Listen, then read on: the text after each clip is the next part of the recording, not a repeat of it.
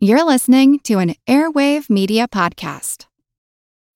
When you need mealtime inspiration, it's worth shopping Kroger, where you'll find over 30,000 mouthwatering choices that excite your inner foodie. And no matter what tasty choice you make, you'll enjoy our everyday low prices, plus extra ways to save, like digital coupons worth over $600 each week. You can also save up to $1 off per gallon at the pump with fuel points. More savings and more inspiring flavors make shopping Kroger worth it every time. Kroger, fresh for everyone. Fuel restrictions apply.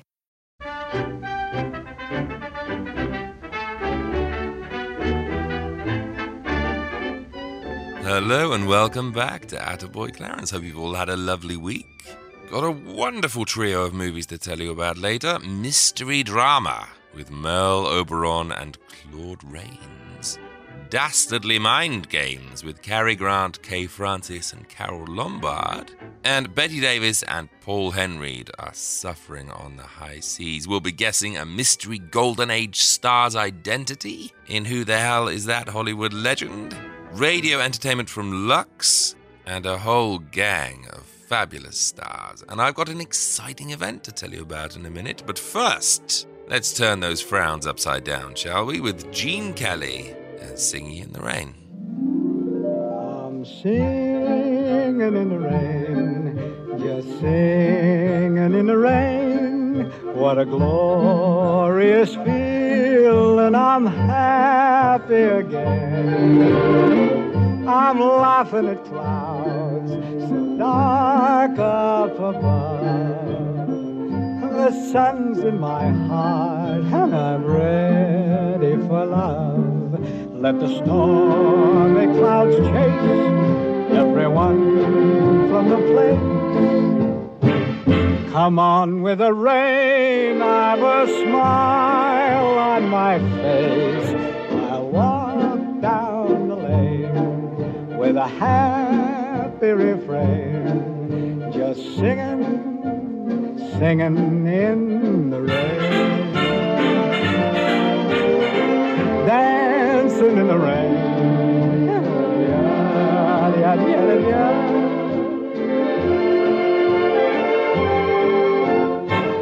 I'm happy again.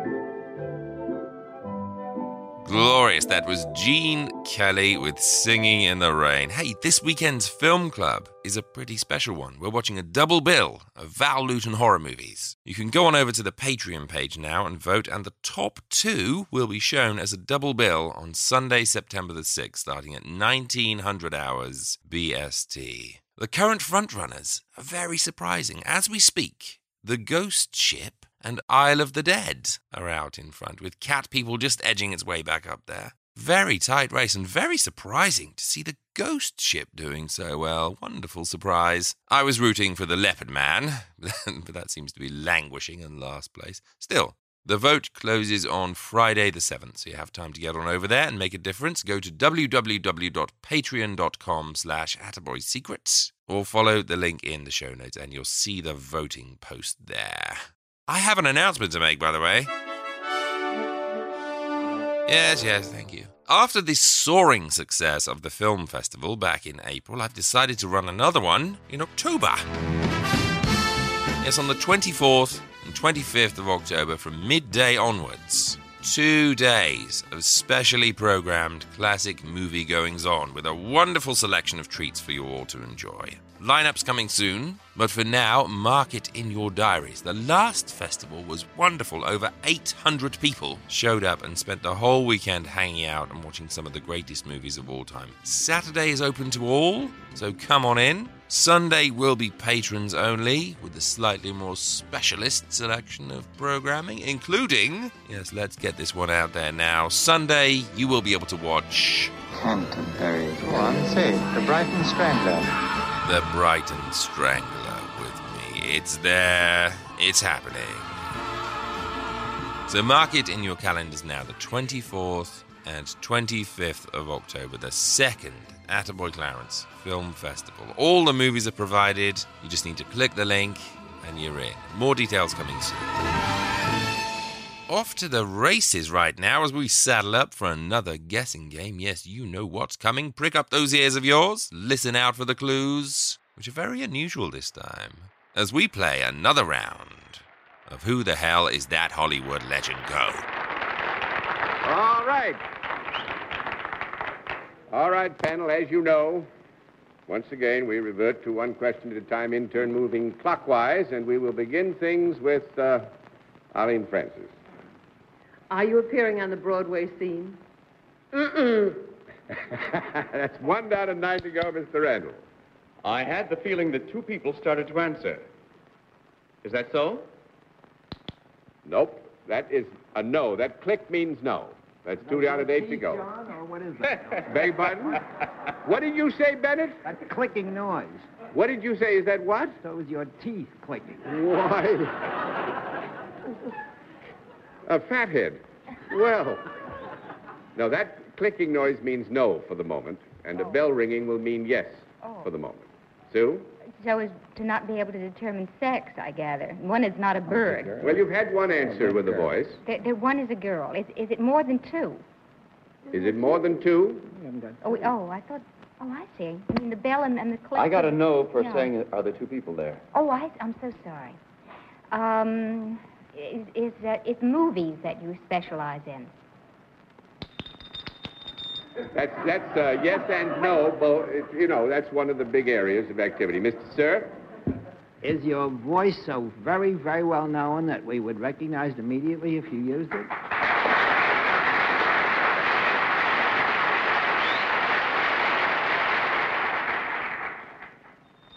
that's yes, Miss Francis. Well, are you in a picture that is soon to open in New York? Three down, Is seven to go. Mr. Randall. That's a no. That's a no. Are you equally well known as a television performer? I would say yes. Mm-hmm. Miss Oakland? Do you sing and dance? Mr. Cerf? Uh, you both sing and dance. Ha- have you been around for quite a while? You mean in the New York area? that's a yes, Miss Francis. Well, are you a, a do you appear in nightclubs? Mr. Randall? Sing, you dance, you're funny, you've been around a long while. And I'll sweep up the stage.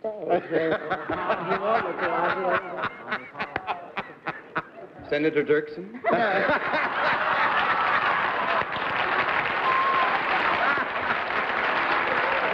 Sorry, I'm sorry I have to give you a no. I'm sorry I have to give you Miss Oakland. Now, I just want to recapitulate. Did we rule out that this person, I assume is a lady, is not appearing on the Broadway stage now? We agreed that, that um, our Not. guest was not on the, appearing on the Broadway stage right now. That's right. I see. Um, when you were on television, did you have a, a series? I mean, one a, one a week kind of thing. Yes. Mr. Cerf? That voice can belong to only one lady in the world, and that is. Have you got a clue? Difficult this time, I grant you, but you do have all the information you require, trust me. The answer is coming up later. Movie time then. We're back in Claude Rains melodrama territory this time with 1945's This Love of Ours, starring Claude alongside Merle Oberon and Charles Korvin. Directed by William Dieterle, he of The Devil and Daniel Webster, far less stylized this time, but equally well told. We start off at a medical convention. Party. One of the researchers there, Michael Cusack, played by Korvin, decides to go on a crazy night out with his researcher buddies. Yes, they're gonna let off some serious steam. Let it all hang out as they go to a bar to watch a caricaturist. I hope you won't take offense, madame, if I put in a line or two. Just as years have put them into your face. It's the lines that give people character, you know. How about some music, Florence? That's why so many pretty girls have no character in their faces. Why we love the painting of Whistler's mother. Because we see in it the signature of the years. the cares and sorrow. Claude plays said caricaturist Targel, whose assistant is the mysterious Florence, played by Merle Oberon. But when Florence sees Michelle, she flees the bar and attempts suicide. But why? Florence tried to commit suicide. Through a series of flashbacks, we learn the truth. Florence is, in fact, Michelle's wife, Karen, but he left her many years ago due to some mysterious reason. All the pieces are in play then. We know that Karen did something terrible all those years ago. We know that Targel was somehow involved. And we know that Michelle is justified in feeling such resentment. Or do we? Because the more we learn, the more we come to realize that maybe things aren't as clear as we thought. You know the woman you call Florence is my wife. Yes. I assume she's made up her mind about what she wants to do. As far as I'm concerned, it's entirely her own business. I think I have something to say about that, too. You'll be wasting your time. First thing to say here is that depending on your place in the world, this film will affect you in all kinds of ways. It began as this very standard kind of melodrama with one of those clearly stated mysteries. And I must admit, checking my watch a few times. Get on with it, I said. Reveal your secrets so that we can all go about our lives. The genius stroke is that it withholds its secret until they can be unleashed for their full dramatic effects. The people that you're led to suppose are the baddies are not so bad as you might think. The story, when it all comes to light, reveals that the tragedy at the story's heart belongs not to Michelle, but absolutely to Karen. It also has an ending that had me weeping like a baby. Seriously strong stuff. Devastatingly well told story. I really enjoyed this film. I didn't think I was, and as I say, by the one third mark, I was getting a bit impatient with it. But do give yourself over to it. Rains and Oberon are just sensational in this, magnificent. Rains' part in the film's climax is a masterclass in how to wring several different emotions out of a single selfless act. It's superb stuff from him. Do check out 1945's This Love of Ours. Really surprising, very affecting, far more deserving of your praise and time than you might think when it begins. Thrills of a very different kind in 1939's In Name Only, starring Cary Grant, Carole Lombard, Kay Francis, Charles Coburn, and Helen Vinson. What a cast, but is it any good? And if so, why haven't you heard of it until now? You won't catch anything that way. Well, I might. Not any fish. I'm not trying to catch any fish. Oh. Just doing this for the exercise. A test for keeping my temper. Well, it's lucky you weren't trying to catch any fish. Oh, yes? Why? Because, uh, I hate to tell you this, but uh, there haven't been any fish in this stream for 20 years. Well, why didn't you tell me that in the first place? Oh, I didn't want to stop you. I liked watching it. You know, there's something about men. I don't know.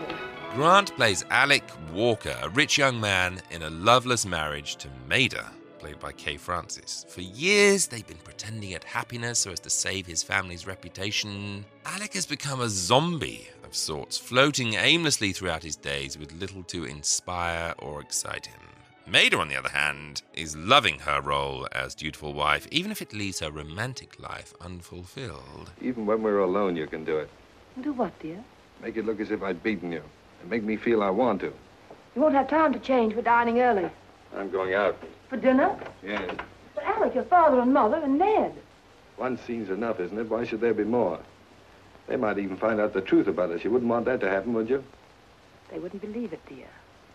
Yes, you've seen to that, haven't you? All sails on numbly until Alec meets and falls in love with artist Julie Eden, played by Carole Lombard. Miss Eden. How do you know about Miss Eden? Does that matter? All right. I've seen Miss Eden exactly twice. Yesterday afternoon, we... Oh, so you've seen her before last night. last night. The sketchbook was in your car. It was all pretty obvious. Did you talk to her? Of course not. No, you probably didn't have to. Excuse me, will you, mate? I've got to go out To see Miss Eden? to see Miss Eden. Yes, for the first time, Alec has fallen properly in love and decides to quit his marriage so that he and Julie can be together. But as it turns out, Maida is not a fan of this plan. She likes being rich very much and decides to use every psychological trick up her sleeve in order to keep her position. Alec, dear, she's been lying to you all along. I know. You didn't really think I'd let you go, did you? I'm leaving for Reno tomorrow. The moment you file suit for divorce against me, I shall file a countersuit against you. I don't know or care what you'll base your suit on, but I shall base mine on infidelity. It won't be any vague other woman. It'll be one woman in particular, by name. You understand, I think. I'm warning you, Miss Eden. Alec isn't the only one I'll sue. I'll sue you also for alienation of affections. You have a little girl, haven't you? How old is she? Six? Seven? Well, you might as well begin to teach her now how to behave on a witness stand, because she'll be there. Dark stuff, really, and not the sort of thing you get to see Grant doing until he reached his partnership with Hitchcock a couple of years later. What you essentially have here is gaslight, but the other way around. Maida is the one gaslighting Alec's family into thinking he's some kind of monster so that they'll compel him to stay with her. And so it becomes up to Julie to rescue her man and to find some way of convincing Alec's family that Maida is the evil one. It's definitely a fascinating setup, although I'm not sure that it's that well executed. I found it to be very interesting, but not that exciting to watch, unfortunately. The players are all great, but they're very much playing against type. Grant is borderline depressed for the whole thing, which is an odd thing to see. Lombard seems to frown and growl her way through. And Kay Francis, as an evil, heartless manipulator, is so out of sorts with all those delightful precodes we know her for. I mean, all respect to them for doing something different. And it's certainly not a bad film, but I'm not sure it's one you'll find yourself reaching for again once you've seen it. It's very forgettable. I did like the ending, even though it was a bit convenient. And let's face it, you watch Grant, Lombard, and Francis in anything. What a team! But this is definitely mid tier stuff for all three of them. Check it out, it's a really curious film. 1939's In Name Only. Interesting, but instantly forgettable. You just can't escape Claude Rains this week. He pops up in the final of today's films, a true classic that the old Hollywood lovers among you have likely seen already, but it's definitely worth wheeling out now Voyager for another airing, if only to spend some time with that sumptuous cast. Bette Davis, Paul Henreid, Claude Rains, Gladys Cooper, Bonita Granville, John the Brighton Strangler Loder, and many, many others. Set sail then for a voyage of self discovery and a neat line in lighting two cigarettes at once in 1942's Now Voyager. The last member of your profession I consulted warned me my heart would be the finish of me. The fact I've outlived him for 15 years has not increased my meager trust of the pack of you. A highly sensible reaction. Well, darling, please try to relax your grim disapproval where this doctor is concerned. Really, you know, we're honored by the visit of the foremost psychiatrist of the whole country. And I might add, I think it was pretty sweet of him to come all the way from New York to Boston. Generally, he doesn't come to see people, they go to see him. It wouldn't hurt if you also added that that's from lack of time, not from vanity. Oh, and Mother, before I forget it, please don't call him Dr. Jaquith in front of Charlotte. That's his name, isn't it? Well, yes, but forget the doctor. Make it Mister. Charlotte will shut up like a clam if she suspects we've trapped her into an examination. The story here is of Charlotte Vale, played by Davis, who spent her life being made to feel unwanted by her ghoul of a mother, played by Gladys Cooper. Charlotte was a late child. There were three boys, Then after a long time, this girl, a child of my old age, I've always called her. I was well into my 40s, and her father passed on soon after she was born. My ugly duckling. Of course, it's true that all late children are marked. Often such children aren't wanted. That can mark them. I've kept her close by me always. When she was young, foolish, I made decisions for her. Always the right decisions. One would think a child would wish to repay a mother's love and kindness. When Charlotte shows signs of an impending breakdown, she's sent off to a sanitarium being run by the kind Dr. Jaquith, played by Claude Rains, who sees a desperate human being hidden behind the eyes and determines to free her from her internal prison. Well, it's as I said, isn't it? Just nonsense. She is most seriously ill. Charlotte is? Thanks to you. Did you say? My dear Mrs. Vale, if you had deliberately and maliciously planned to destroy your daughter's life, you couldn't have done it more completely. How? By having exercised a mother's rights? A mother's rights, twaddle. A child has rights. A person has rights. Discover her own mistakes, to make her own way, to grow and blossom in her own particular soil. As part of her cure, Charlotte is told to take a cruise where she meets and falls for unhappily married Jerry Durrance, played by Paul Henreid, whose daughter Tina seems to be suffering beneath a domineering mother of her own. Charlotte suddenly finds herself with a new mission in life. On the surface, you think of Now Voyager as being this slightly over stylized romance with literary dialogue and high glam settings on the seas. It's become more famous, of course, for its cigarette gimmick. There's this sense of repressed lust between Henreid and Davis that runs throughout the film, and they always seem to relieve it by sharing a cigarette. So Henreid lights both of them in his mouth, and he passes one to Davis. And when they take their first draw on it and then exhale, it's almost like you've just seen them kissing. It's a very neat trick, and it's rightly remembered as a symbol of repressed lust but it's crazy how it's become such a cultural touchstone. Opulent romance isn't something you necessarily think of when you consider the Warner catalogue. They were known for being much more earthy and gritty, and pumped out a metric ton of B movies with A list stars in them. However, they really threw everything at Now Voyager. You have swirling music by Max Steiner, costumes by Orry-Kelly that are quite breathtaking. I mean, the hats in particular here are almost otherworldly. It's a very grand film. There isn't a single scene that isn't set in some lush parkland or high end cruise boat or glittering parlor. It'll definitely make you feel like you've been given a tour of how the other half live. What I really admire about Now Voyager, though, is that it doesn't stick to the rulebook when it comes to plot. Far too often you see these movies and they try to tell you that severe psychological trauma, such as that inflicted upon Charlotte by her mother, can be cured with romance. This is a very glossy film, and yet it's very psychologically authentic in that the effects are long lasting and will probably never be healed. You do feel as though Charlotte isn't just going to be rescued by love, her scars are there forever. It's the learning to live with them that matters.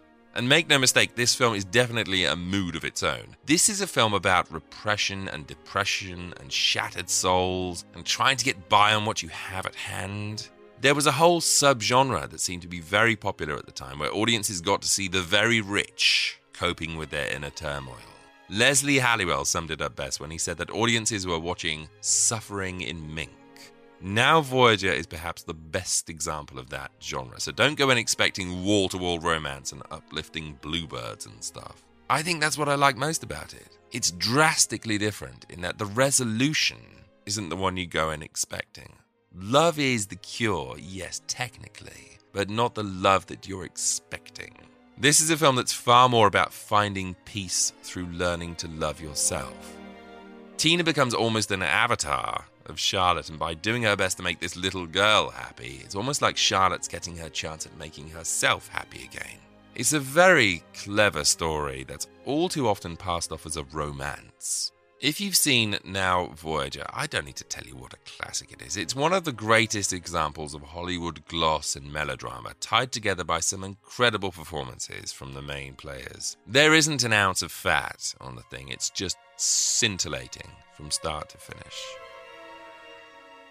And so, of course, I have a radio version for you. This is from the Lux Radio Theatre and stars Paul Henreid in his original role opposite the great Ida Lupino in the Davis role with Dame May Whitty as her quite appalling mother. Lux does a marvelous job of transferring this to radio, but do check it out in its original movie format if you can, because this is a film that's as sumptuous to look at as it is to listen to.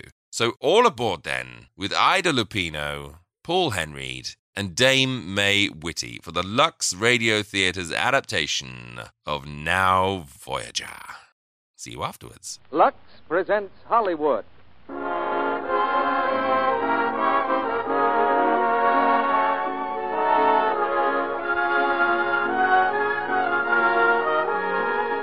The Lux Radio Theater brings you Ida Lupino and Paul Henreid in Now Voyager with Dame May Whitty and Albert Dekker. Ladies and gentlemen, your producer, Mr. Cecil B. DeMille.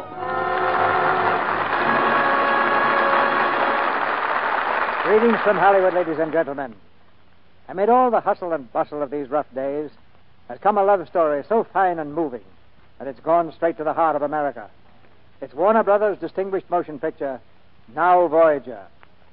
Co starring tonight with Ida Lupino, we have one of the most sensational newcomers Hollywood has seen in many a day. He pronounces his name Paul Henry. He and Ida Lupino have just finished the picture Devotion at Warner Brothers. And tonight, you'll also hear two of Hollywood's finest character players, Dame May Whitty and Albert Dekker. Ida Lupino's part is a challenge to any actress, because in Now Voyager, she really plays two women the girl who lives under the domination of her mother, and the woman who learns to meet love on its own terms. I believe this play has a universal appeal, and so apparently does the product behind it, Lux Flakes. Take this letter from a flyer in Egypt. Out here, we do our own doby. That means laundry. Our heating apparatus is a four gallon gasoline tin cut in half and about four inches of dirt put in the bottom. All you have to do is pour in a little gasoline until the dirt is soaked. Toss in a match, put your water tin on top, and there's your hot water. I was scrubbing away, sitting on a bomb fin, with a wash tin full of doby, trying to get the stuff clean.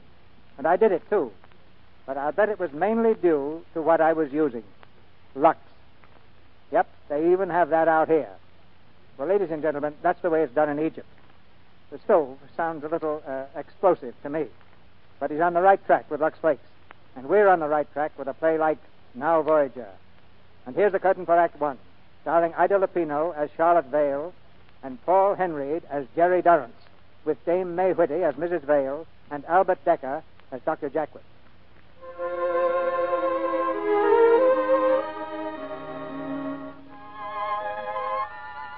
Untold once, by life and land ne'er granted.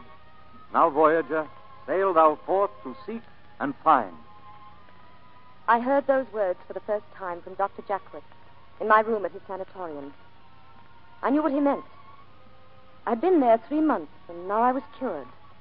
I was well again. But how could he be sure? How could I be sure? I wonder what Dr. Jaquith thought of me the first day we met, the time he came to our house. I remember the way he stood in the drawing room, smiling at me so gently. And I, in my low heeled shoes and my glasses, fat and dull and sullen, not trusting myself to speak. And my mother. It was not my mother's idea to bring Dr. Jaquith to see me. My mother believed only in strength, never in weakness.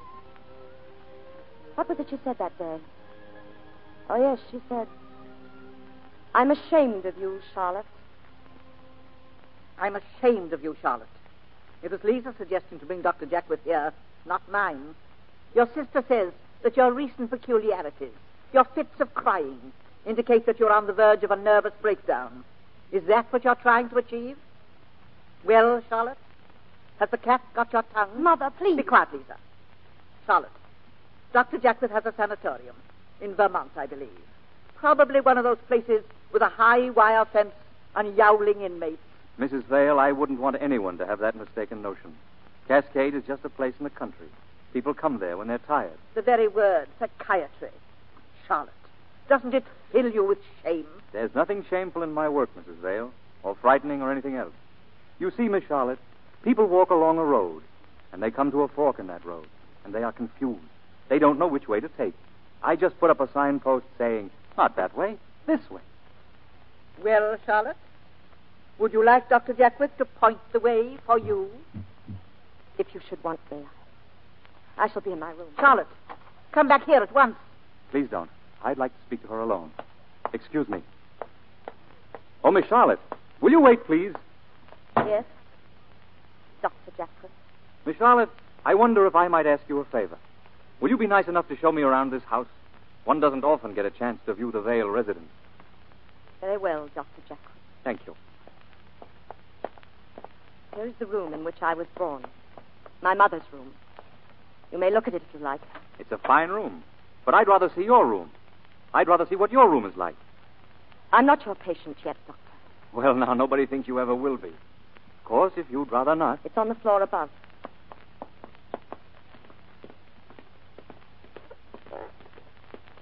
When I was 17, I stayed out once until after midnight. That creaky step hasn't been fixed since. I'm not sure I know what you mean. My mother heard it. This way, Doctor. I keep my door locked. Make a note of it, Doctor. Significant, isn't it? Well, it signifies it's your door. I've never heard it said that a woman's home is not her castle. My castle, Doctor. Well, you're comfortable here, aren't you? Yes, I try to be. I'm here a good part of the time. Hello. What's this over here? A work table? Yes. Ivory carving. Did you make this cigarette box? Why shouldn't I? The point is how you could. I have a real admiration for people who are clever with their hands. I was always clumsy with my own. I would say that you are one of the least clumsy persons I've ever known. You may have one of these boxes if you like. May I really? Thank you very much. Yes, I'll get you something to wrap it in. Don't bother. Oh, you wouldn't happen to have a cigarette hidden away someplace, would you? Hidden? Do you think I hide cigarettes in my room, Doctor? No, no, I meant. Where do I hide them, Doctor? On the shelves behind the books? Cigarettes and medicated sherry and novels my mother would never allow me to read? Please, it was only the box that reminded me. How very perceiving you are, Doctor. How very right you are. You see, I was about to hide this album. You really should read it. It wouldn't do for you to have come all the way up here and missed your amusement. Read it, Doctor. The intimate journal of Miss Charlotte Vale, spinster. Won't anything convince you that I do not wish to pry? Oh, but you must pry. I insist that you do. Now, here's the record of my last trip abroad with my mother. We were sailing up the coast of Africa. You wouldn't have known me then. I was 20 then, and I was in love. Miss Vale. Oh, don't be embarrassed. I'm not. There's his picture. Isn't he handsome? I'd never met a man like Leslie before. I'd hardly even met a man. Mother saw to that. I had to wear simple girlish frocks and flat shoes. And my glasses. I was never allowed to take off my glasses. You'll never get another pair of eyes, my mother used to say. Leslie loved me. Yes, he did. He wanted to marry me. But you see, he was only the radio officer, and he wasn't good enough for a Vale of Boston. He wasn't suitable, my mother said, so she smashed it up. And what man is suitable, Doctor? She's never found one. What man would come along and look at me and say, I want you? I'm fat. My mother disapproves of the polderols of diet. I wear these shoes. You see, my mother approves of sensible shoes.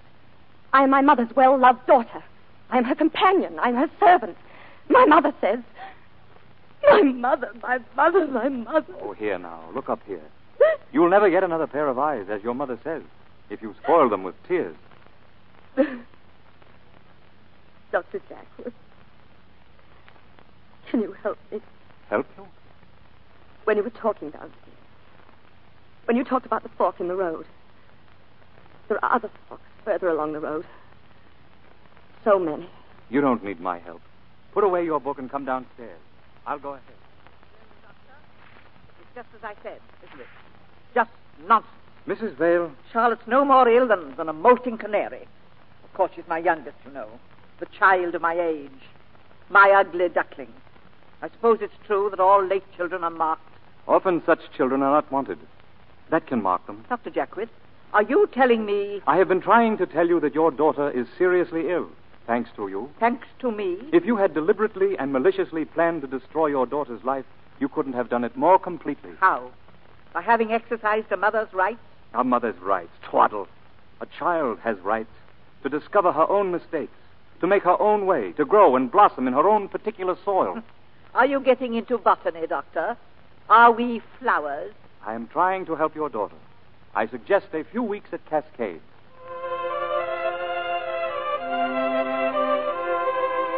I spent three months at Cascade. Outwardly, Dr. Jaquith had worked a miracle. I'd lost weight. I was looking better. My hands were steady. Inwardly, I didn't know. And then came that morning when Dr. Jaquith told me I could leave. The time has come for you to get out of the nest, Charlotte. Try your own wings. You mean go home? No. Go out and take a good look at the world on your own. Forget you're a hidebound New Englander. Meet people. Talk to them. But I. I'd be afraid. I. Charlotte, the other day I referred to a quotation. Remember? Yes. You said it was from Walt Whitman. That's right. Well, I've had it looked up. He puts into words what I'd like to say to you, and far better than I could ever express it. He says, Untold once, by life and land ne'er granted, now, Voyager, sail thou forth to seek and find.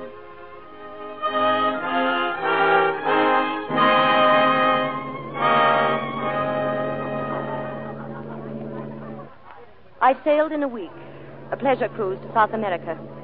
On the passenger list, I was Rennie Beauchamp. I stayed in my cabin most of the time. But at campus, I decided to go ashore. As I came down the steps into the tender, I felt people looking at me. They must have known my clothes had been borrowed. You might be able to fool your mirror by wearing lipstick and plucking your eyebrows. But you can't fool other women. They know. At the bottom of the ladder, a man was smiling at me. In a panic, I turned and started back to my stateroom. Excuse me. Yes. What is it? Excuse me, but uh, are you Miss Renee Beauchamp? Yes. Well, my name is Jerry Durrance. Uh, Miss Beauchamp, it seems you have the only shore, only shore carriage left. Uh, the steward suggested that you might be willing to share it with somebody. Well, really, I. I know it's an inconvenience. If it's too much, just say so. No, of course not. If you can stand it, I think I should be able to. Thank you.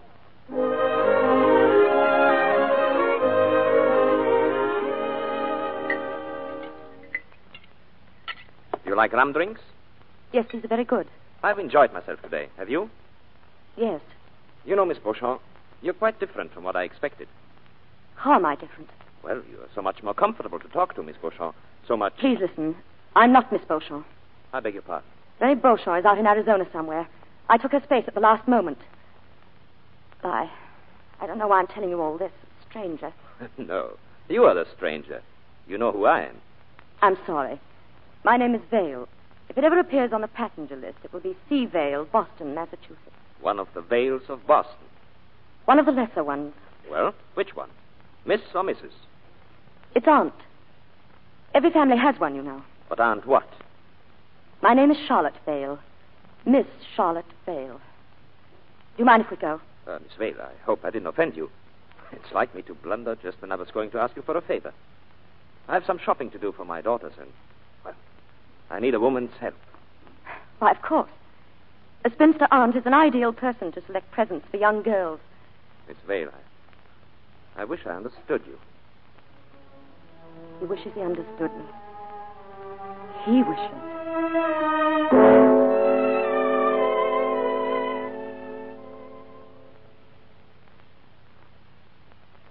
You know, I think we did very well. The jewelry is just right for Beatrice. And the sweater for Tina. How old is Tina? Here, I have a picture. Uh, this is my harem. All girls. Oh, I see. Who is that missing? Oh, that's uh, Isabel, my wife. The picture isn't very good of her. She'd only looked up and smiled. That's Beatrice next to her. Then that must be Tina sitting cross-legged on the grass. Yes. We hope she won't have to wear glasses all her life. Tina wouldn't smile for me either. She's convinced she's an ugly duckling. Does Tina know she wasn't wanted? There's an odd remark. Yes, I'm sorry. I don't know why I made it. I mean odd because it hits so close to the truth. Even before she was born, her mother said.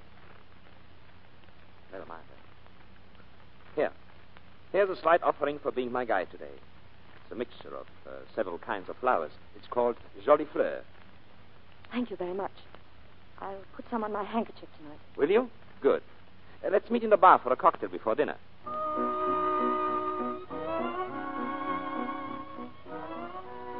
Hello. Hello. Won't you sit down, Miss Vane? You made a striking impression over there as you stood in the doorway looking for me. Yes, I probably put on too much lipstick. No, no, not that I noticed. But I did notice the wrap at once. Oh. What's that? What's what? Something on your hat.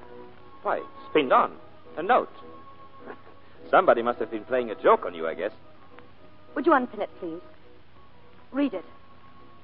This cape always makes an impression. I hope it will do the same for you. What does it mean? It means that this cape belongs to Rennie Beauchamp. She lent it to me. Oh, I see. Your wings are borrowed. Well, they suit you just the same. No, they don't. They don't suit me at all. In fact, they're perfectly ridiculous. You're quite right, you know. Someone is playing a joke on me. And it's far funnier than you realize. You aren't going, are you? Yes, if you don't mind. Well, Jerry. Mac. And Deb, too. How are you? Hi, Jerry. We're joining our ship. Wonderful. Oh, uh, these are my old friends, Deb McIntyre and Frank. My new friend, Miss Beauchamp. How do you do? How do you do? Is this Rennie Beauchamp? No, no, another one altogether. Uh, this is uh, Camille Beauchamp. Excuse me, please. Good night. Good night. Oh, wait, Miss Beauchamp. Uh, see you later, Deb. Sure.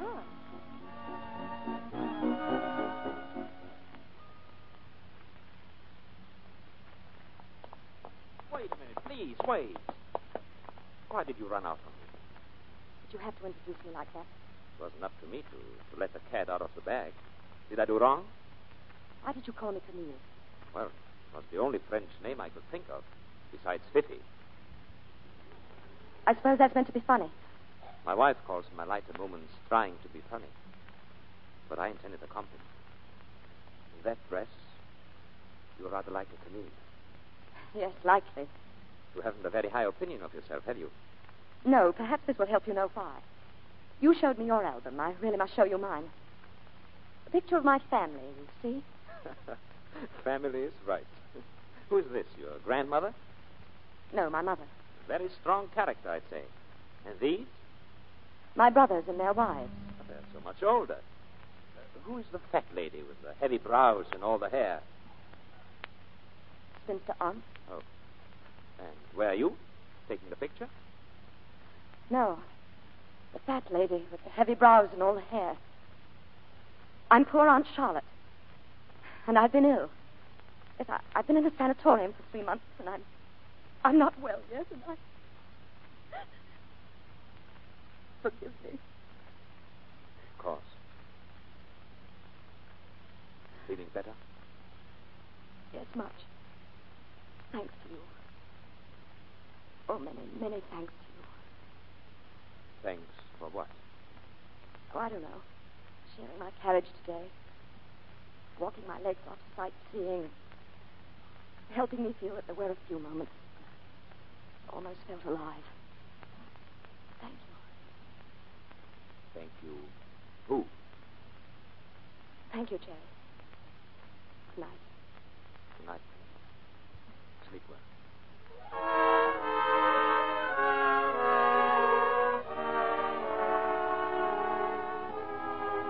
In the next few days, I learned about Jerry Durrance and his life at home. It was his friend Deb who told me. Deb talked a great deal. When I see what a woman like Isabel can do to a man like Jerry, it makes me bored. Her martyrdom and her jealousy. She can't have any reason to be jealous. If you mean does Jerry have flings with other women, no. But mostly she's jealous of Tina. The child. Yes, the child she never wanted. And so I found out that he was unhappy, too. And then one evening in Rio, our car broke down on the mountainside. He told me that night he'd been an architect once. It was the only work he really loved. His wife had asked him to give it up. We talked all night, Jerry and I. Toward dawn, I lay down beside the fire he had built.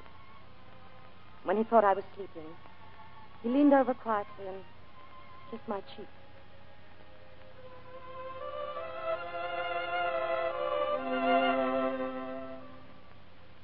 My boat sailed without me. The next night, back at the hotel, we stood on the balcony looking over the harbor. You can rejoin your cruise in Buenos Aires. There's a plane going down there first thing in the morning. And there's another plane going down in five days. You'll get there the same day as your ship. Oh? You know anybody in Buenos Aires? No. Seems a shame to rush down there to spend five days alone. You'll be busy here. Oh, my business can wait. And we did start off for a tour. Yes. Yes, we started off for somewhere. If I promise to sit at a different table in the dining room and say, Good morning, Miss May. I hope you slept well. So people will hear me and never guess that I'm head over heels in love with you. Will you stay? Don't say no, Camille. Say, I'll see. I'll see. Must go in now. No, no. Not yet. Look at the harbor. Isn't it beautiful? You believe in immortality? I don't know. Do you? I want to believe that there is a chance for such happiness to be carried on somehow. Somewhere. Are you so happy then? Close to it. Getting warmer and warmer, as we used to say as kids. Remember? Look out or you'll get burned, we used to say. Are you afraid of getting burned if you get too close to happiness? Oh, mercy, no. I'm immune to happiness and therefore to burns. You weren't immune last night on the mountain. You call that happiness? Only a small part. There are other kinds. Such as? Having fun together, getting a kick out of simple little things or out of beauty like this. Sharing confidences we wouldn't share with anybody else in all the world. Charlotte, won't you be honest and tell me that you are happy too? Since that night on the boat when you told me about your illness, I can't get you out of my mind, nor out of my heart either. If I were free, there would be only one thing I want to do prove you're not immune to happiness. Why, darling, you're crying. Oh, Jerry, I'm such a fool. Such an old fool. These are only tears of gratitude. An old maid's gratitude. Don't talk like that. You see, no one ever called me darling before.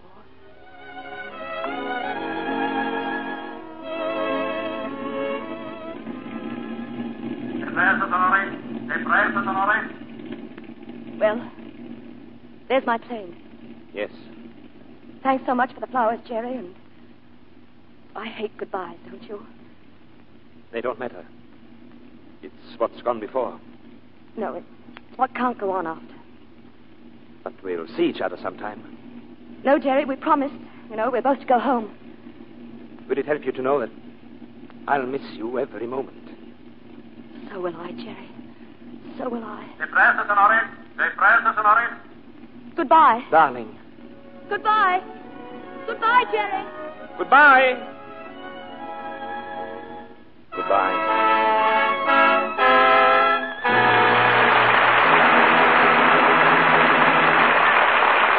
A brief intermission, Mr. DeMille presents Ida Lupino and Paul Henreid with Dame May Whitty and Albert Dekker in the second act of Now Voyager. Meantime, here's our friend Libby Collins and an old tune to introduce a new showing of wartime clothes she'll tell you about.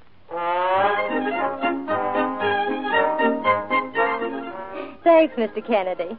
I wanted the Arkansas Travelers a kind of salute to the star of our clothes show. She's a lovely girl from Lepanto, Arkansas, and she's certainly been doing a lot of traveling. Her name is Bonnie Beth Byler, the maid of cotton for 1943. Bonnie Beth is traveling around the country this spring to show how smart and serviceable cotton clothes can be, how to make them last longer through proper care, and how easy and inexpensive it is to have just the kind we want when we make them ourselves. Oh, so this is a make it yourself fashion show. Yes, it's a Save by Sewing, Save More by Luxing show. We call it Luxable Cottons for Active Service. The clothes are really lovely, and every single one of them is Luxable. There's a stunning wide wale corduroy suit, a slack suit and smart beige herringbone, some adorable date dresses, and oh, lots of other kinds. They've all been luxed over and over, but they're still fresh and new looking. Where is the show now, Libby? This week, Bonnie Beth is in Baltimore and Boston. And next week, that's National Cotton Week, she'll be in Brooklyn. After that, she goes to Philadelphia and other important cities. The store where she appears and the time of the show will be announced in the newspapers. I do hope a lot of you will see the show. You can copy any dress in it for ever so little, and ever so easily, too. They're cut from McCall patterns with a printed cutting line, and on each pattern there are hints to help you do a really professional job of dressmaking. And for a hint on care, you'll find it pays in longer wear to stick to new improved Lux Flakes for all your washables. We pause now for station identification. This is the Columbia Broadcasting System.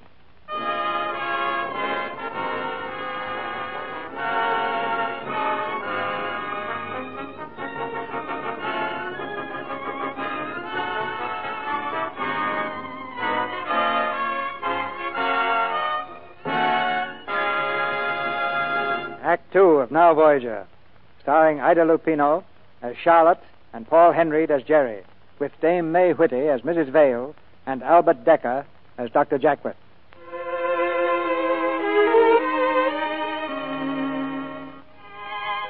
Early in May, I returned to New York and went at once to see Dr. Jaquith. He was delighted with the change he saw in me, but even he didn't know how much I'd changed or why. The final test was still to come when I went home to see Mother. I stood there outside her room, my heart beating wildly. In my mind, I kept hearing Dr. Jaquith's words. Just remember that honoring one's parents is still a pretty good idea. You're going to be a shock to her, and I advise you to soften the blow. Give her time to get used to you. Hello, Mother.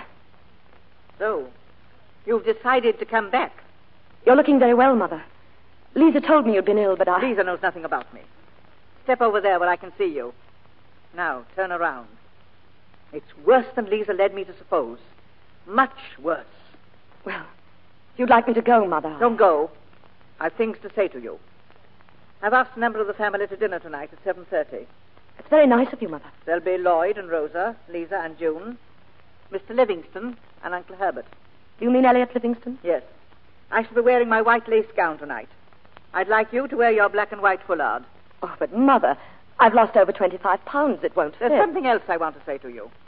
Now that you've come home to take up your duties as a daughter again, I've dismissed the last nurse. I've become used to having a room occupied on the same floor with me. And in view of my heart, I agree it's a wise precaution. You will occupy your father's room from now on.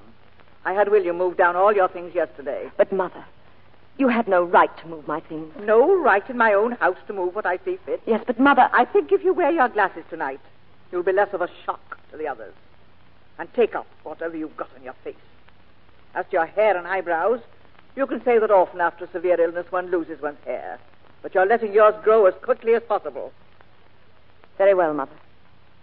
If you'll excuse me, I think I'll go to my room.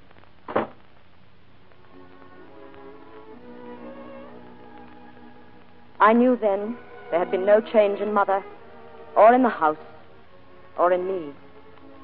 But that evening some flowers arrived. His flowers. A tiny box of camellias.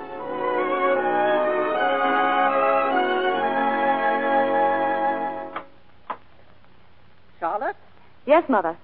What are you doing in your old room? I had my things moved back. I'm going to sleep here. Didn't you understand I wished someone to sleep on the same floor with me? We can get one of the maids, Mother. Perhaps Hilda. So long as I pay the bills, I'm running this house.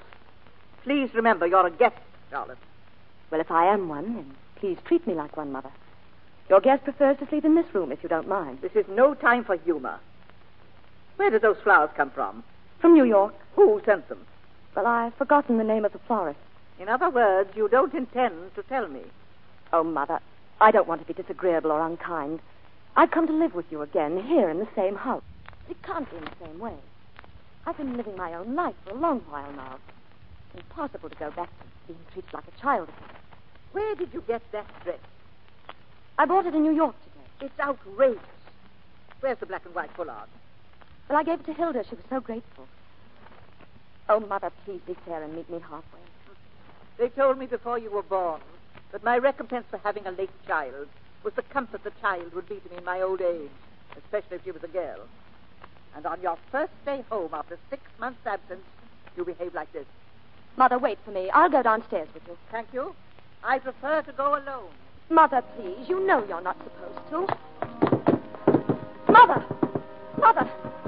Dora, come here. She fell. My mother fell.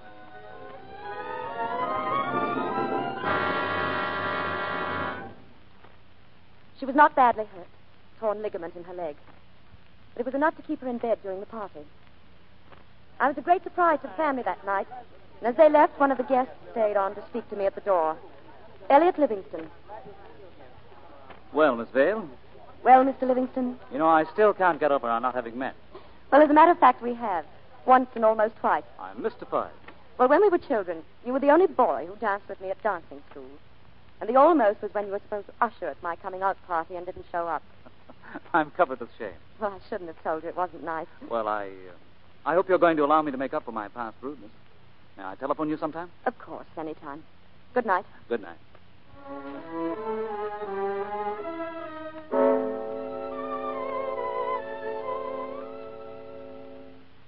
How is your ankle, Mother? Extremely painful. Oh, I'm so sorry. I've been doing some thinking as I've been lying here in pain, listening to you all having a good time downstairs. How much did that dress cost? Well, it was frightfully expensive. I'll tell you about it in the morning. To whom did you charge it? To whom I've always charged my clothes, Mother. And do you expect me to pay for articles charged to me of which I do not approve? Well, I could pay for it myself. Save quite a little money. About $5,000. Five thousand dollars won't last very long. Especially if your monthly allowance were to be discontinued. Oh, I see. Solid. I'm willing you should occupy your old room until I dismiss the nurse. That will give you a good chance to think over what I've said. I'm very glad to give a devoted daughter a home under my roof and pay all her expenses, but not if she scorns my authority. Well, I could earn my own living, Mother. As a matter of fact, I've often thought about it. I'd make a very good head waitress in a cafe, or I could. You may think that very funny. But I guess you'd be laughing out of the other side of your face if I did carry out your suggestion. I don't think I would. I'm not afraid, Mother. I'm not afraid. Summer, winter, and then spring again. Between Mother and me, there was a sort of armed truce. In her own way, I think she respected me for what she called my stubbornness. And then there was the matter of Elliot Livingston. Why haven't you accepted Elliot? Do you imagine there's a Livingston waiting for you on every corner? Well, I've been waiting to see how you'd feel about it, Mother. You know as well as I do that it makes no difference to you how I feel about it. You always do exactly as you please. I think you're pleased. I'm nothing of the kind. I'm only so astonished that you, of all the family, should bring such a feather to the family cap. Well, then, if you really do approve, Mother, dear, why? Oh, keep all that soft talk for Elliot. Oh, Mother, there's no one like you.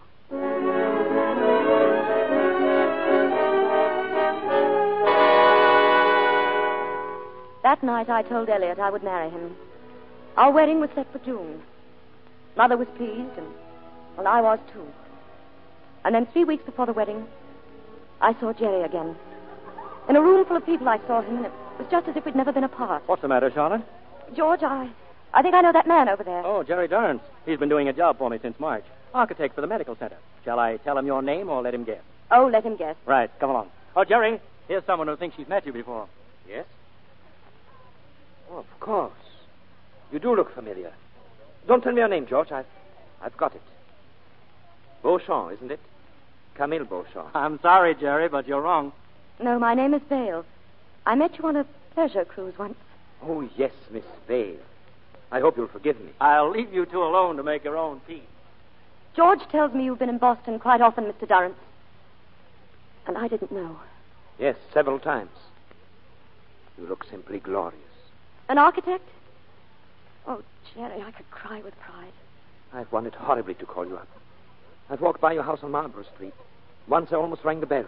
Jerry, why didn't you? Uh, tell me about Deb and Mac. You introduced me to them on the pleasure cruise, remember? They're all fine. And how is Tina?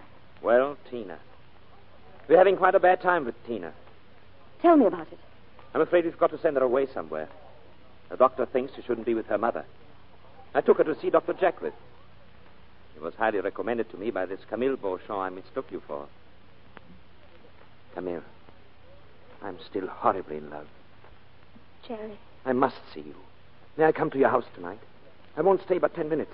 I must talk to you. Yes, I, I'll be waiting.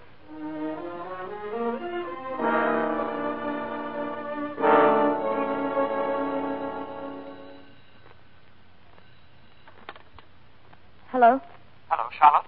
Jerry, why didn't you come? I've been home for hours. I'm sorry. I'm leaving tonight on the midnight. But why, Jerry? I've got to get back on business. I heard the news. You're going to marry Elliot Livingston. Yes, Jerry, but I wanted to tell you. I just wanted to say that. I thought he was a fine person. Jerry, where are you now? I've got to see you. Oh, Charlotte, no. I think it's best that we don't. Are you at the station? Goodbye. Jerry.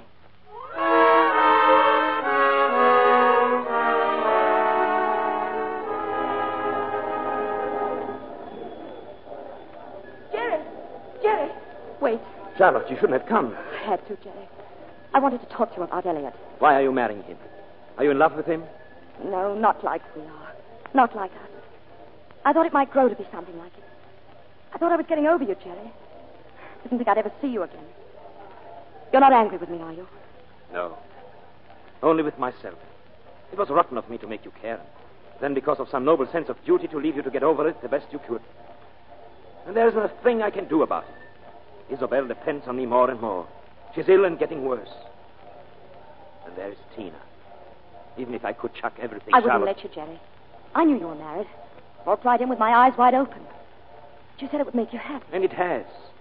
I've got back my work, and that's due to you. Oh, Jerry, I, I've been hoping you'd say that. I've more understanding for Tina, and even kinder to Isabel. So don't blame yourself. Then don't you? It's different. No, it's not. Shall I tell you what you did for me, Jerry? You made me feel important. You were my first friend. And then when you fell in love with me, I was so proud. And when I came home, I needed something to make me feel proud. And then your camellias arrived, and I, I knew you were thinking about me. Oh, darling, I could have walked into a den of lions. As a matter of fact, I did, and the lions didn't hurt me. So please take back what you said. If you can marry that man and have a full and happy life, I will. I'll try, Jerry. I look for you around every corner. Goodbye, darling. Goodbye, darling.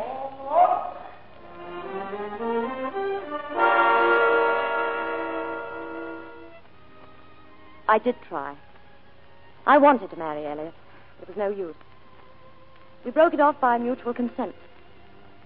And I knew then I would never have a home of my own, or a man of my own, or a child of my own.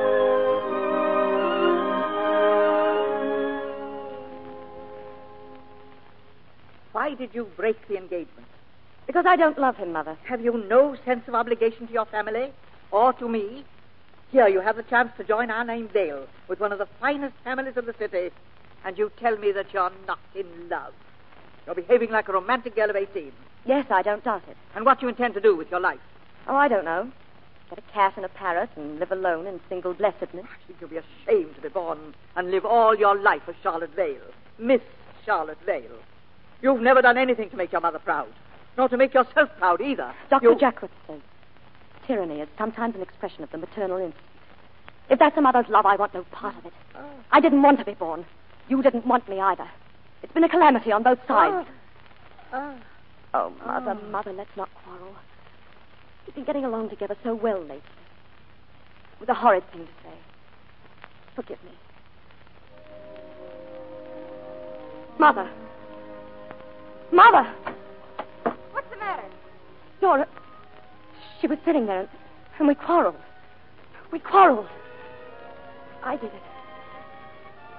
I did it.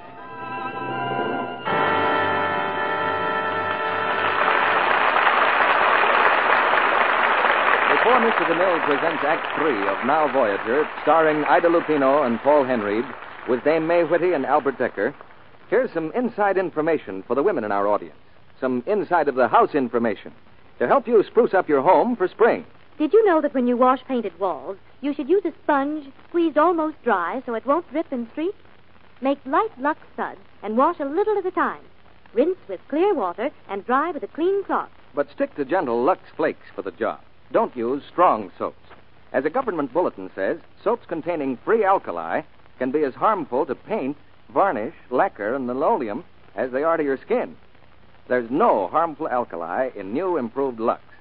You can safely use it for flat painted walls and woodwork, for washable wallpaper, for cleaning stoves and refrigerators. You can give your furniture a beauty bath, too. Dip a soft cloth in lukewarm Lux suds. Wring it out and wash the surface of the wood thoroughly. Take a clean cloth and rub with the grain to dry it. Then your furniture will take a beautiful polish. Always Lux blankets, all your washable woolens, before you spray them and pack them away. Clean things aren't nearly so tempting to moths, you know. Be extra careful not to rub or wring woolens, because rubbing is one of the things that's most apt to shrink them. That and strong soaps and hot water. But you don't have to worry about strong soaps when you're using new improved Lux Flakes. It's the mildest, safest Lux ever made. Its suds are richer, more cleansing, and they're longer lasting suds that do more work. Thrifty to use for every soap and water job you have to do. It's at your dealers now in the same familiar blue box. New, improved Lux Flakes. Now, our producer, Mr. DeMille. We'll have a confidential little chat with our stars after the play.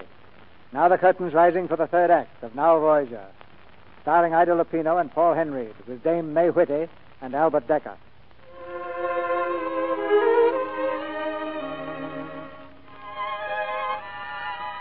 I did it. I quarreled with my mother, and it killed her. I couldn't shake off the feeling of guilt. Grew worse and worse until at last I had to get away. I went back to the only refuge I'd ever known, back to Cascade. How are you, Miss Vale? Dr. Jack required you were coming. Hello, Trask. I'm tired. Think I could go to my room right away? Of course you can. Come on. How's Jacqueline? Oh, the same as ever. Handing out common sense instead of sympathy. Wait a moment. Who is that child, Trask? Girl at the table. Christine Durrance. A problem if I ever saw one. Tina Durrance. Jerry's child. She sat alone over a picture puzzle, her eyes dull and staring behind her glasses. Her plain little face tightened into an expressionless mask. I went and stood beside her chair, but she turned away from me. Hello. What's the picture supposed to be? I don't know. Well, do you mind if I join you? I'll collect all the pink pieces. I know who you are. You do? You're my new nurse. No, I'm not. You can't fool me, and I know why you've come here. Make sure I don't run away from this place again. Oh, did you run away from here once? You see, I didn't know. What's your name? You know my name. That's why you stood there and stared at me. Oh, that was very rude of me. But you see, you reminded me of somebody. Who? Well, if you must know, myself. Of course, at your age. Christine, your schedule calls for you to spend the evening with the young people next door. They don't want me. Oh, nonsense. Of course they want you. I've got a fine ping pong game all fixed up for you. Barbara and Betty against you and Bob. But, but, but he's the best player here, and I'll be the worst one. I'll die. I'll just die. Now you'll do nothing of the sort. oh, please, please, please, don't make me. Don't make me. Oh, don't make me. Now, Christine. don't make her Trask. But the doctor wants Christine to have exercise in the evening. Well, I'll see that she has some exercise. I have to take my car down to the town and leave it at the garage to be washed. Christine will go with me. Oh, yes. I'm sorry, Christine, Oh, but I... please let me go with this lady. I'll drink all my cocoa tonight if you will. For goodness sake, Christine, don't carry on. Go get your coat. Oh, thank you. Thank you. Sorry, Trask. I couldn't help it. Hmm. I thought you were too tired to do anything but just crawl into bed. Well, I suppose Cascade has performed another miracle on.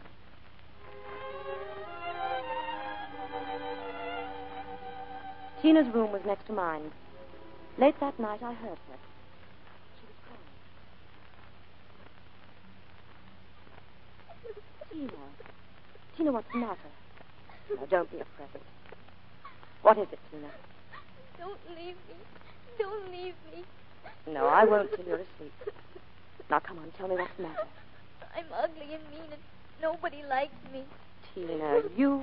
I'm not pretty in the least, and they hate me. They all hate me. Who are they? Everybody. All the kids at school, and the rats, and the nurses, and the doctors. Oh, there must be something awfully wrong with me. Do you like them, Tina? No, I hate them. That's the trouble. If you want people to like you, got to like people. I bet you're only fooling me. Well, you try it and see. And in the meantime, if it'll help you I like you. And I think you're very pretty. And very sweet. You do? Really? Really. Now, come on, don't cry anymore. Why are you so good to me?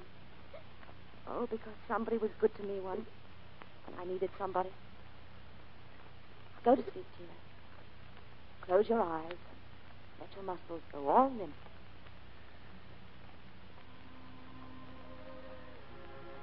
There. That's better. Much better.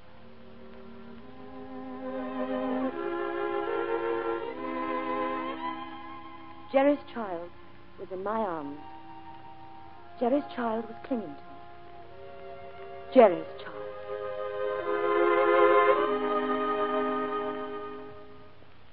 I don't believe it.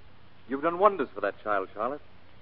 Dr. Jaquith, I have a proposition to make to you. I want to take care of Tina. Pay attention to her. Make her feel wanted and important. I'd like to take her camping in the woods. You know she adores camping. Take her home to Boston with me. If she wanted to come, of course. Sounds like a wonderful break for her. Dr. Jaquith, how much do you remember about my trip to South America? Well, you sent some beautiful postcards. No, no, that's not what I mean. About an automobile trip I made. And the man who was with me. I never knew the gentleman's name. You never told me. Well, I better tell you now. It was Tina's father. Tina's father? That altered the situation. Of course it does. I don't know anything about your relationship with Durrance. I don't know how emotionally involved you are with him. Well, I'll tell you everything. It's over. That's it in two words. And Tina needs me. Well, you see, I, I've never been needed before. Well, I'm crazy. But if you promise to behave yourself. Oh, thank you. But you're only on probation. Remember what it says in the Bible The Lord giveth, and the Lord taketh away. How does it feel to be the Lord?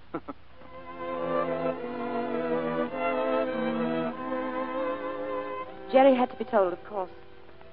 And though we never saw him, he sent a message through Tina. He asked her to thank me. And then came the time when we returned to Boston, and the house was filled with young people. There was laughter and fun, and Tina coming down the stairs in a new dress and her hair all curled. And Jerry standing there with his eyes full of love for a little girl. Tina. Daddy. Oh, Daddy. Can this be Tina? Do I look nice? My first party dress. You look lovely. Do you really like me? I love you, darling. Tina, don't you think it'd be nice to show your father your room and your studio and everything? Would you like to see my room, Daddy? Very much, if Miss Vale will pardon us. How long are you going to call her Miss Vale? What should I call her? I don't know. Would it sound too funny if you called her my name for her? What name is that? We decided it on the camping trip. I call her Camille. Camille. I think it would sound very nice indeed.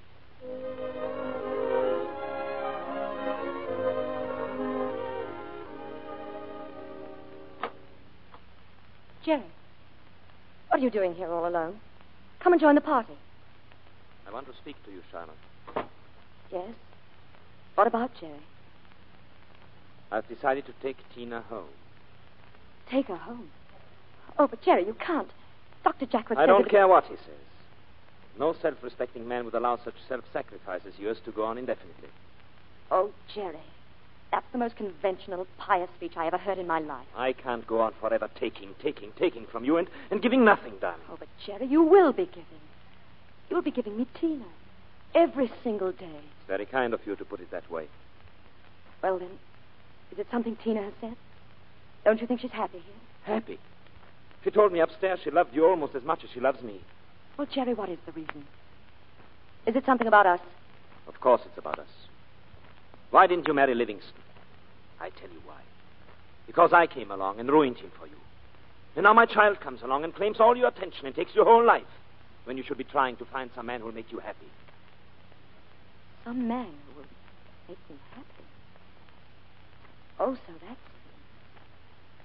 Here I've been laboring under the impression that you and I were so in sympathy, so one, that you'd know without being asked what would make me happy. And you come up here to talk about some man. Jerry, you haven't the slightest conception of what torture it is to love a man and be shut out, to be always an outsider and an extra. Charlotte. When Tina said she'd come and stay with me, it was like a miracle, like having my own child, a part of you. I thought you'd understand, Jerry. But evidently you don't. Again, I've been just a sentimental fool. It's a tendency I have. Wait a minute. I was afraid you were keeping Tina out of pity. But there was no pity in your ridicule of me just now. Now I know. You still love me, and it won't die what's between us. Do what you will. Ignore it, neglect it, starve it. It's stronger than both of us together.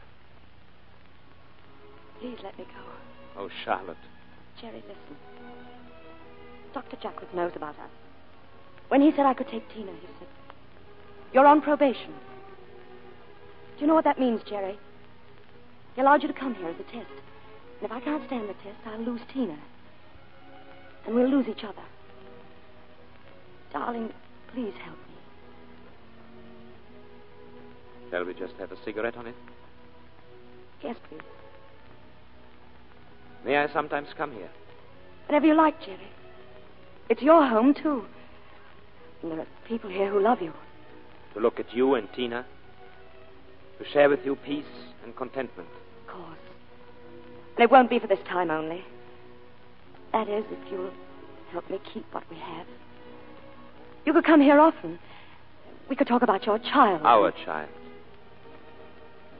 Thank you. And will you be happy, Charlotte? Oh, Jerry. Don't let's ask for the moon. We have the stars.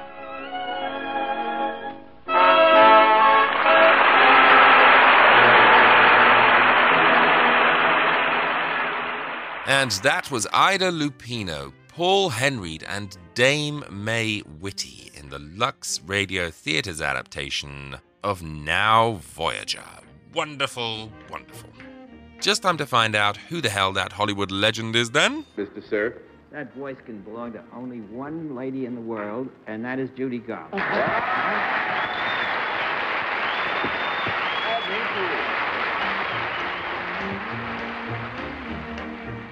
Yes, it was Judy Garland. Did you get it?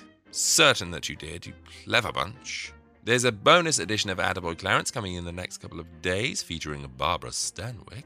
And there are hundreds more hours of bonus materials available to you right now. All you need to do is go on over to www.patreon.com slash attaboysecret and sign up. Only takes a moment to do it, and you'll have instant access to a whole new world of content. You'll also have full access to October's film festival. Yes, we'll have an entire weekend's worth of movies and company unlocked and ready for you. Just listen on to the end of this show for more details or follow the link in the show notes. Very easy.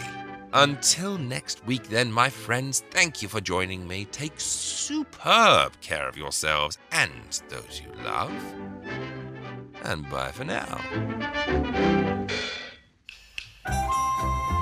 If you'd like to support this show, you can do so by going to www.attaboyclarence.com and clicking on the Patreon banner. Pledges start from as little as $1 a month, and in return, you'll receive exclusive emails, bonus episodes, previews, and ebooks. And every dollar pledged goes towards making these shows better and more frequent. Go to www.attaboyclarence.com or click the link in the show notes now to become a patron. Thank you.